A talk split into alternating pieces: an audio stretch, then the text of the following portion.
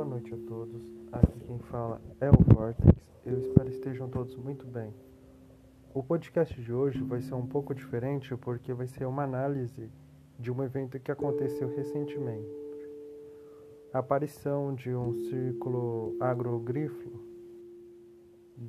aqui na cidade do Brasil, Ipiguaçu.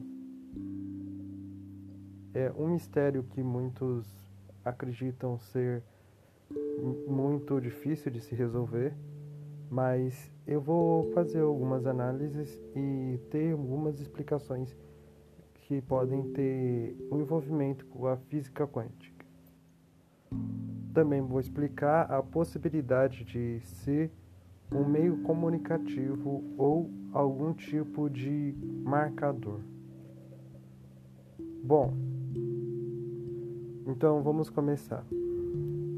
Primeiramente, este evento aconteceu à noite. Entendendo esse princípio. Oxi. Pera aí, pessoal, que de repente do nada a lâmpada aqui brilhou. Piscou, no caso. Mas voltando. Esse evento aconteceu à noite. E o fato de ter acontecido à noite impede que haja muitas pessoas para ver o evento. As poucas pessoas que viram foram aquelas que estavam acordadas naquele momento. Isso impede de ter muitas pessoas vendo o evento, dando a esperança de se tratar de algo planejado. Como assim, vocês estão me perguntando? Bom, dizem que não dá para fazer um agroglifo daquela forma e daquela geometria em uma noite, muito menos em pouco tempo. Bom, na verdade, com o processo evolutivo da tecnologia de hoje, temos máquinas agrícolas que são controladas por GPS ou até mesmo por um sistema neural, uma inteligência artificial, para aprimorar e melhorar. E ambas podem fazer programações de mandar essas máquinas agrícolas para uma localidade ou até mesmo programar uma rota que podem obedecer. Com o avanço da tecnologia, há sim uma grande probabilidade de ter havido a possibilidade de alguém ter programado uma máquina, um trator agrícola que pode ter cortado programadamente por um sistema de programação e ficou cortando a noite toda. Mas Aí vem a grande questão. Para que o círculo tivesse ter sido feito pelo trator, então deveria haver marcas da onde o trator passou, porque ia amassar os matos e ia criar o caminho da onde o trator ou a máquina que desenhou o agrogrifo passou. E não vemos isso não há o amassamento dos milhos nessa área onde teria a probabilidade de passar alguma máquina ou um trator. Bom, entendendo isso, sabemos que a probabilidade de uma máquina é mais ou menos neutra, é um pouco mais baixa. Mas e se desse para utilizar drones? Drones eles não precisam passar por dentro da plantação e amassar.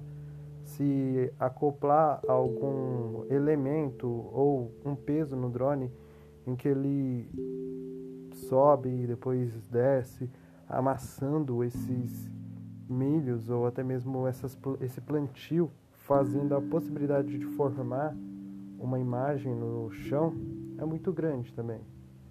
Mas o drone não ia conseguir durar uma noite toda no processo de amassar milhares daqueles milhos daquela plantação para formar uma imagem enorme.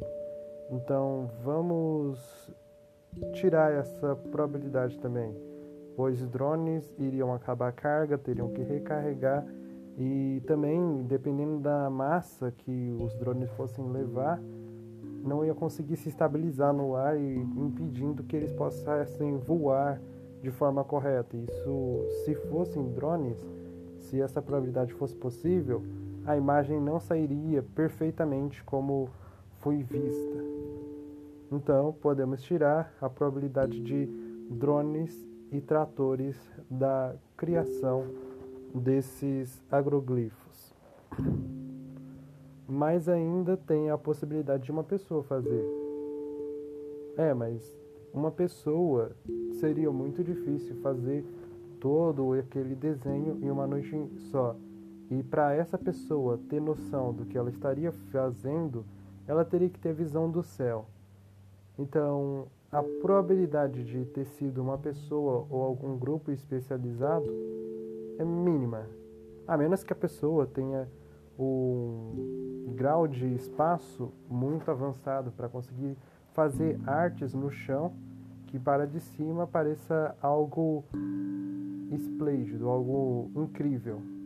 Mas é muito difícil ter essa noção espacial de localidade para permitir assim fazer desenhos e formas geométricas perfeitas que possam ser vistas do alto. Então, podemos descartar a possibilidade de pessoas ou um grupo de pessoas com algum equipamento específico amassando essas plantações. Bom, entendendo isso, podemos descartar também a possibilidade de pessoas. Mas fizeram leituras desse agrogrifo, ele tem algum espectro de íons negativo ou está emitindo algum campo eletromagnético anômalo?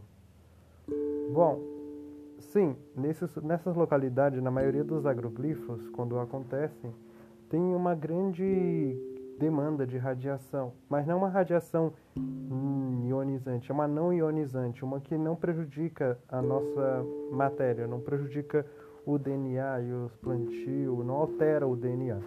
É um tipo de radiação que ela é eletromagnética, só que ela não tem uma conexão vincular com as nossas células e muito menos com os elementos ao redor. Podemos chamar de radiação quântica, pois ela não modifica as estruturas do ambiente. Em segunda, segunda parte, teria a possibilidade de uma máquina gigante de eletricidade iônica sobrevoar por cima desse, dessa localidade e formar essa imagem? Sim, Bom, vamos analisar alguns aspectos sobre essa possibilidade.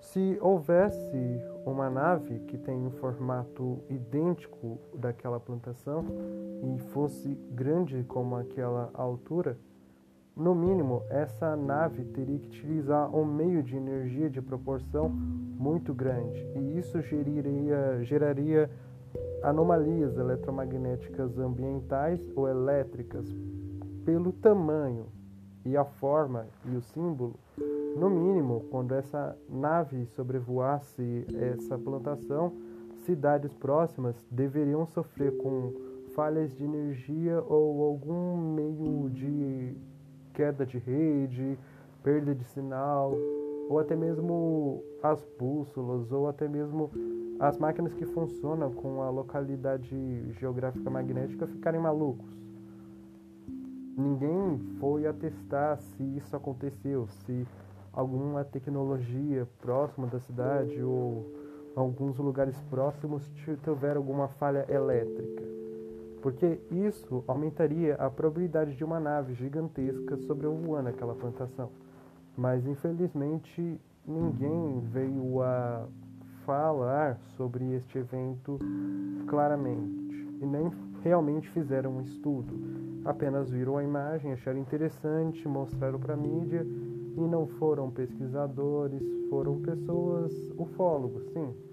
Alguns ufólogos foram para lá, mas eu creio que não está tendo uma pesquisa necessária sobre a radiação, o que, que mudou no solo, que tipo de vibração e energia esse agroglifo está emitindo que tipo de forma é, ela tem algum quadrante matemático ou binário, ou até mesmo alguma sequência numérica codificada, ou se também a quantidade do espaço naquele local lá tem alguma coisa enterrada embaixo. Ninguém averigou essas possibilidades. Por conta disso, esses eventos acabam se passando despercebidos. Muitas pessoas não investigam a fundo essa questão. Simplesmente vão para lá, olham, pegam algum milho, vai ver no microscópio, microscópio e simplesmente isso. O, a análise total do ambiente não é realizada.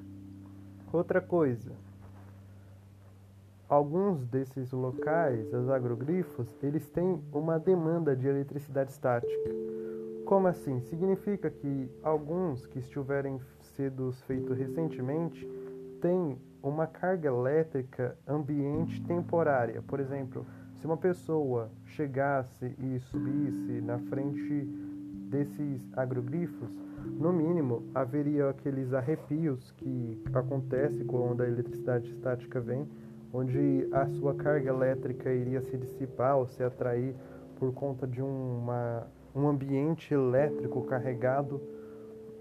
E também daria-se para ouvir alguns zumbidos, como sons agudos ou até mesmo uns sons de eletricidade, como uns, umas faíscas ou o ambiente, pássaros ou qualquer animal que estivesse sobrevoando o terreno, plantas e animais, eles iriam ficar malucos, desordenados, porque o campo eletromagnético que esse ambiente expôs deve atrapalhar o meio localizativo dessas espécies ou até mesmo atrapalhar a forma de locomoção. Ou um passarinho pode ficar atraído por essa descarga elétrica, eletrostática desse ambiente e ficar preso nesse campo eletrostático.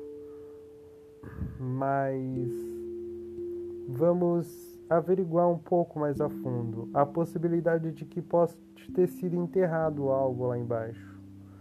Bom, primeiramente, para que houvesse uma forma de construir uma forma tão perfeita matematicamente, deriam-se para construir um aparelho que consegue criar uma, um pulso elétrico no solo de acordo com uma frequência.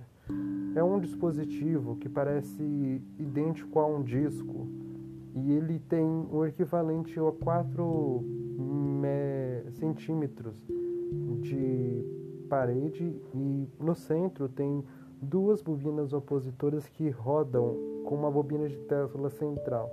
Quando isso acontece, as bobinas ao redor, os motores dessas, essa, esses dois discos que rodam entre si, eles absorvem a corrente elétrica absorvida, enviada pela bobina de Tesla, que carrega essa, esses dois discos e dispara em pequenos pulsos de energia em um espectro de frequência determinativo, permitindo assim que haja alguma reação ambiente ao solo.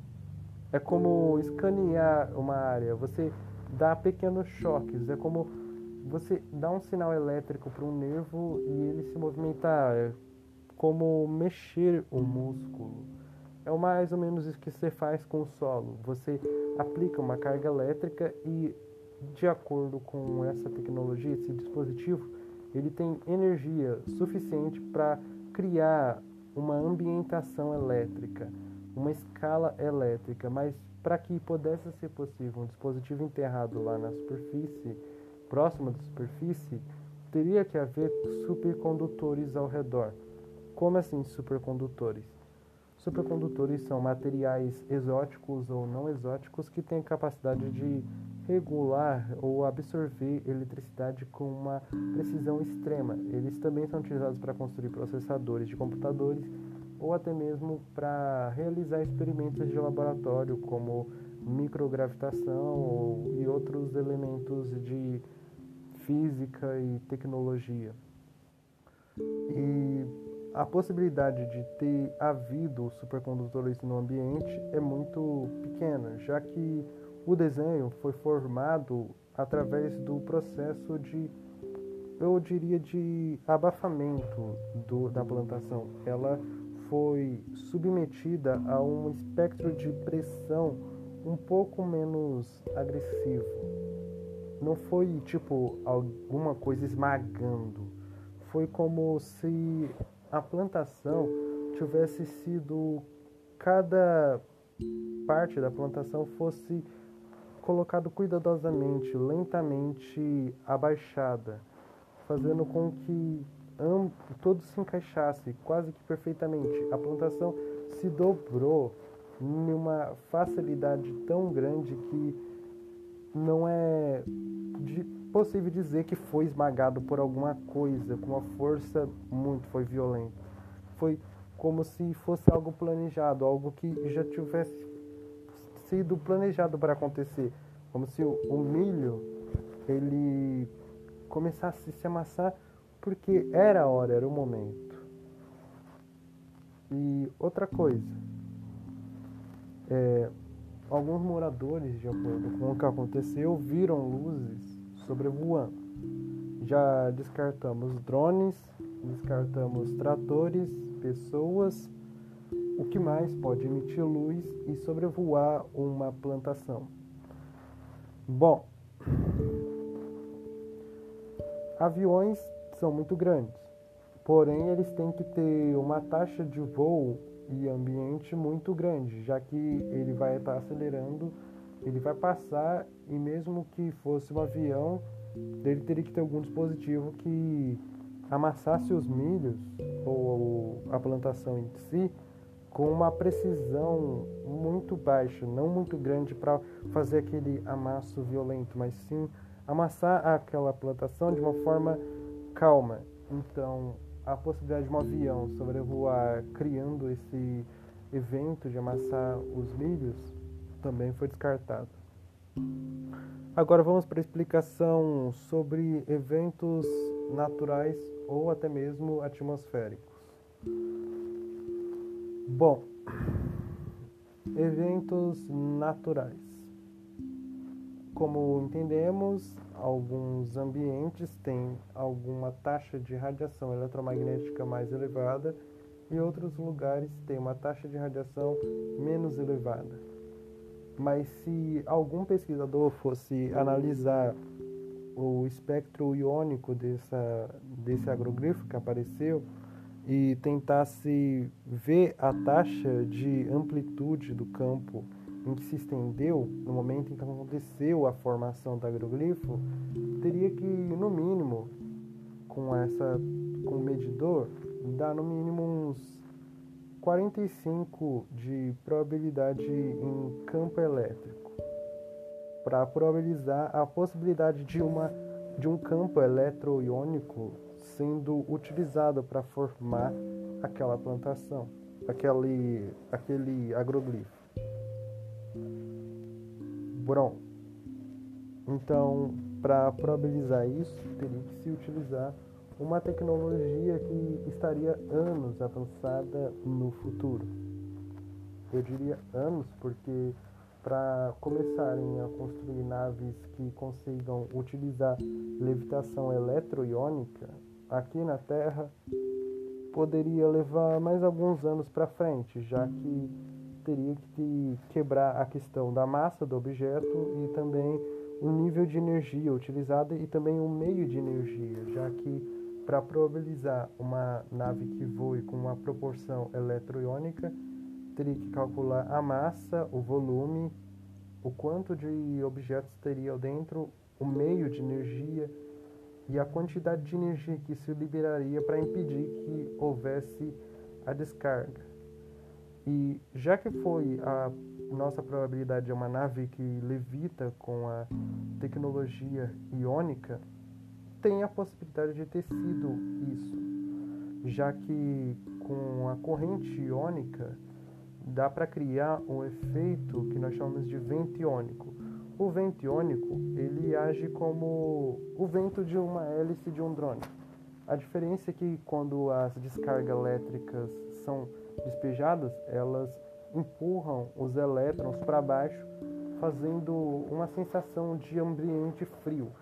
É, o vento iônico é mais, um pouco mais gelado do que o vento comum e o fato dele criar essa oscilação no ar e fazer com que as descargas e os elétrons se recuam sobre a superfície, consegue gerar um vento que consegue impedir que o objeto em si fique parado caindo, no caso.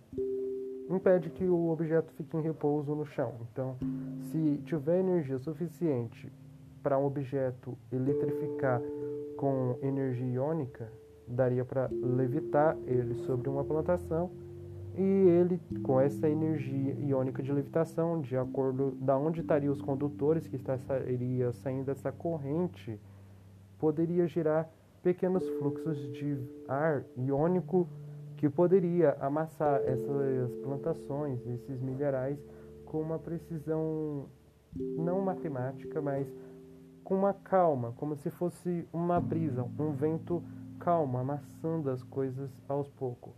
Mas aí tem um motivo, porque uma nave assim do nada ir ali e pairar por cima de uma plantação, tipo, eles estão estacionando, estão simplesmente aguardando alguma coisa. Hum, não faz muito sentido isso. Ou eles estavam buscando algo, ou procurando ou eles queriam deixar um aviso. Mas eu acho que um aviso seria algo mais complexo, porque se a gente for analisar a geometria e a contabilidade matemática dentro desse agroglifo, vemos que eles utilizam a escala de 5, de, de 3 e também utilizam a escala de 6 são números muito familiares no universo que se detêm da matemática áurica. Por exemplo, Tesla estudou meios de matemática e os números que mais fascinavam ele eram 3, 6 e 9. Mas a gente não encontrou a probabilidade do 9. Claro, se a gente fizer a matemática do vórtex, que é a que Tesla descobriu para entender esse agroglifo que apareceu, vamos ver que se multiplicarmos a quantidade de espaço e, e ambiente de ângulos do, da fórmula geométrica que formou, vai sim dar os números correspondentes a 3, 6 e 9. Em qualquer forma que você pegar e utilizar a matemática do vórtex de Nikola Tesla, você vai ter esses resultados, multiplicadores de 6, 3, 6, 9 e etc. Esses números eles são ambientais, são números naturais, eles já estavam aqui na natureza muito tempo antes. São forças suprimes que quase ninguém consegue compreender, elas estão em tudo. Na matemática, na matéria, na vibração, até mesmo no ângulo dos spins, dos átomos em movimento. Que é o movimento do átomo entre os elétrons entre os seus núcleos dos átomos. Bom, tendo essa compreensão, vemos que tem sim uma localidade matemática, mas também temos que analisar outra coisa. O tamanho do símbolo refere-se a algo importante. Podemos analisar como uma forma de sinalização. Por exemplo, eu estou sinalizando alguma coisa para eu estou no espaço. Vamos assim dar um exemplo para me sinalizar que eu estou aqui ou sinalizar alguma coisa ou algo aqui na Terra sobre eu, eu teria que utilizar um meio de poder fabricar uma mensagem enviar para a Terra. Mas e se minha linguagem for incompreensível? E a minha matemática, a minha forma de compreensão for incompreensível? Se eu enviar aqui para a Terra nem mesmo os computadores da humanidade conseguem criptografar e decodificar minha linguagem. O que, que eu vou fazer? Eu posso tentar utilizar a fórmula básica da matemática áurica que eles estão, que eles já compreendem, e enviar um algoritmo matematizado para a Terra, com a esperança de que alguém vai estudá-lo e descobrir as equações matemáticas que levam a diferentes coordenadas onde nós estaremos. Como assim? Que loucura vocês estão pensando? Bom, na verdade, se vocês estudarem com aprofundamento cada agroglifo que apareceu são como mapas e coordenadas. Como assim? Todo agroglifo tem uma forma geométrica ou ageométrica. Se você utilizar a matemática do vórtex e um pouco da matemática áurica, com algum amplo aspecto multiplicar, você vai ter números importantes. Claro, vai ter várias combinações, você vai ter que quebrar a cabeça muito para achar as combinações certas para saber que números vão dar. Esses números são latitudes, longitude, que demarcam a localização do próximo símbolo e do próximo e do próximo e do próximo. Mas por quê? Por que estão deixando esse mapa para ser seguido? E por que, que ninguém consegue decodificar esses mapas?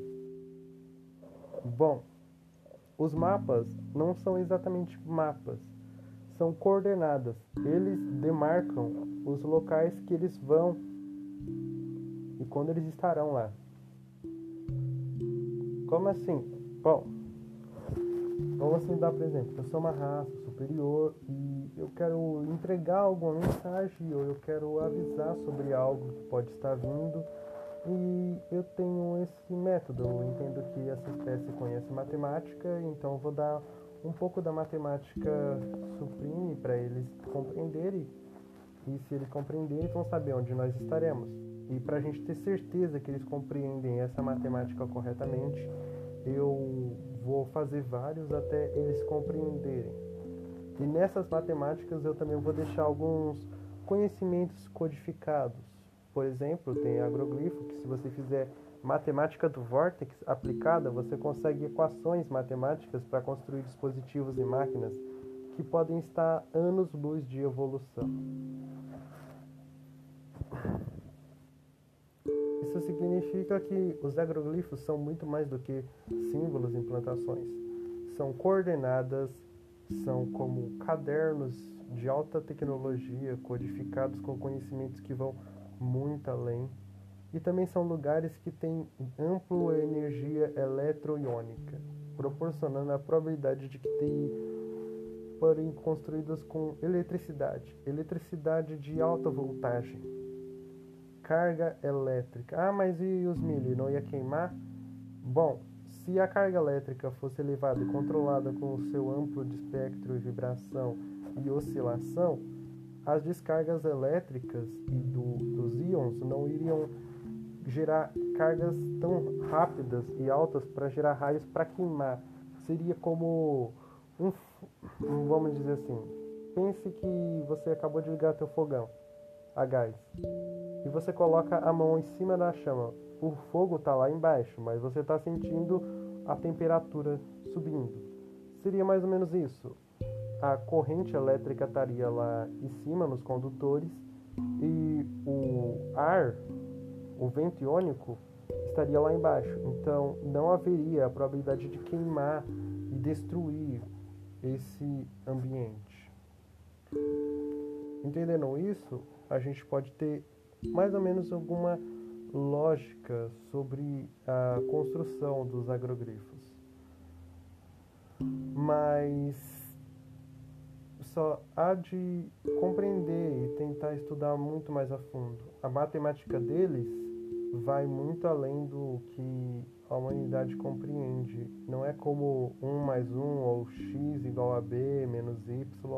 Não é igual a raiz quadrada de L. É algo muito. Eu sei que não existe raiz quadrada de L, eu estou dando uma exemplificação fictícia aqui, mas está só para exemplificar é um, algo muito mais amplo. Eles utilizam a matemática e tentam codificar a matemática para ser compreensível por, pela humanidade. Não é algo tão difícil de se compreender. É como eles estão utilizando a própria natureza para manipular o amplo aspecto de entendimento. Por exemplo, é, um girassol. Você vê um girassol e a formação das suas sementes tem a equação áurea de movimentação. As sementes estão obedecendo uma regra de movimento matematizado circular ou até mesmo em hélice. E até nossa galáxia está rodando nesse aspecto circular em forma de hélice ou de furacão, até mesmo a natureza. Furacões começam em círculos em rotação, formam-se puxando áreas de diferentes direções e começam com hélices, dupla hélice, tripla hélice, sempre mantendo esse grau matemático, quase criando a possibilidade de uma codificação quase que feita por um tipo de computador ou uma inteligência exterior. Compreendendo isso, temos alguma ampla requisição. Mas é isso. Mas infelizmente a humanidade ainda está um bom tempo atrasada sobre esses meios de tecnologia e conhecimento. Como eu disse antes, vou dizer de novo porque é importante, a própria Terra é uma tecnologia. É porque a humanidade viu a facilidade na forma de compreensão diferenciada do que na forma de entendimento. Como eu disse, a natureza ela é ampla. Nós temos uma grande conexão. Árvores têm um sistema de raízes que obedecem à mesma ordem de um neurônio humano e elas conseguem fazer comunicação entre si através de impulsos elétricos ou fitóticos, que é a movimentação de fótons, movimentação entre as suas folhas, a, mu a mudança de coloração, o envio de algum feromônio no ar, são meios inteligentes de comunicação. Vendo isso, nosso planeta é muito mais do que terra e florestas e plantas. Tem tecnologia em todo lugar. Em todo lugar é uma tecnologia. É, uma questão de tempo até a humanidade compreender que tudo ao nosso redor é uma tecnologia que não foi utilizada corretamente, não foi compreendida, mas que com o tempo pode se aprender. Bom, é, antes de acabar o podcast, eu queria deixar uma questão para vocês resolverem. Calma, não vai ser algo tão difícil de se resolver, vai ser algo muito fácil. Qual é a diferença de uma gaveta vazia e de uma gaveta cheia? Sabendo que as duas gavetas têm o mesmo tamanho, o mesmo espaço e também a mesma forma. O que diferencia as duas gavetas? É isso aí. Se vocês quiserem responder, é, vocês podem mandar a mensagem pelo e-mail que eu já fixei nos outros podcasts. Vou fixar nesse daqui de novo e também responder pelo, pela forma de stream que colocou lá para responderem e também podem responder através do do Anchor também. Mas é isso. Eu espero que vocês tenham gostado. É, hoje foi um pouco diferenciado mesmo, mas é, a mudança do podcast vai continuar. Aliás, eu logo vou começar a terceira temporada, que vai estar mais dedicada à astronomia e física. Eu vou me vamos assim, eu vou ensinar, eu vou explicar, eu vou entregar conhecimento relacionado à astronomia básica até o avançado e também física, física comum, física aplicada, física quântica, física subquântica, não, ainda não. Vocês não, tão, não, não, não é ainda aplicável essa daqui, calma aí. Vou física quântica, é, física natural das coisas e biológicas e etc. Também vou explicar um pouco sobre ciência das coisas e algumas coisas básicas. Mas isso vai ser na terceira temporada. Porque tá acabando o ano e eu não vou. Eu vou entrar de férias no próximo mês. Eu vou parar de gravar os podcasts da segunda temporada, que se encerra no próximo mês. Mas até lá eu vou gravar mais dois podcasts relacionados a avanços que eu tive sobre algumas tecnologias e algumas descobertas. Mas é isso. Aqui quem falou foi o Vortex. É isso. Falou.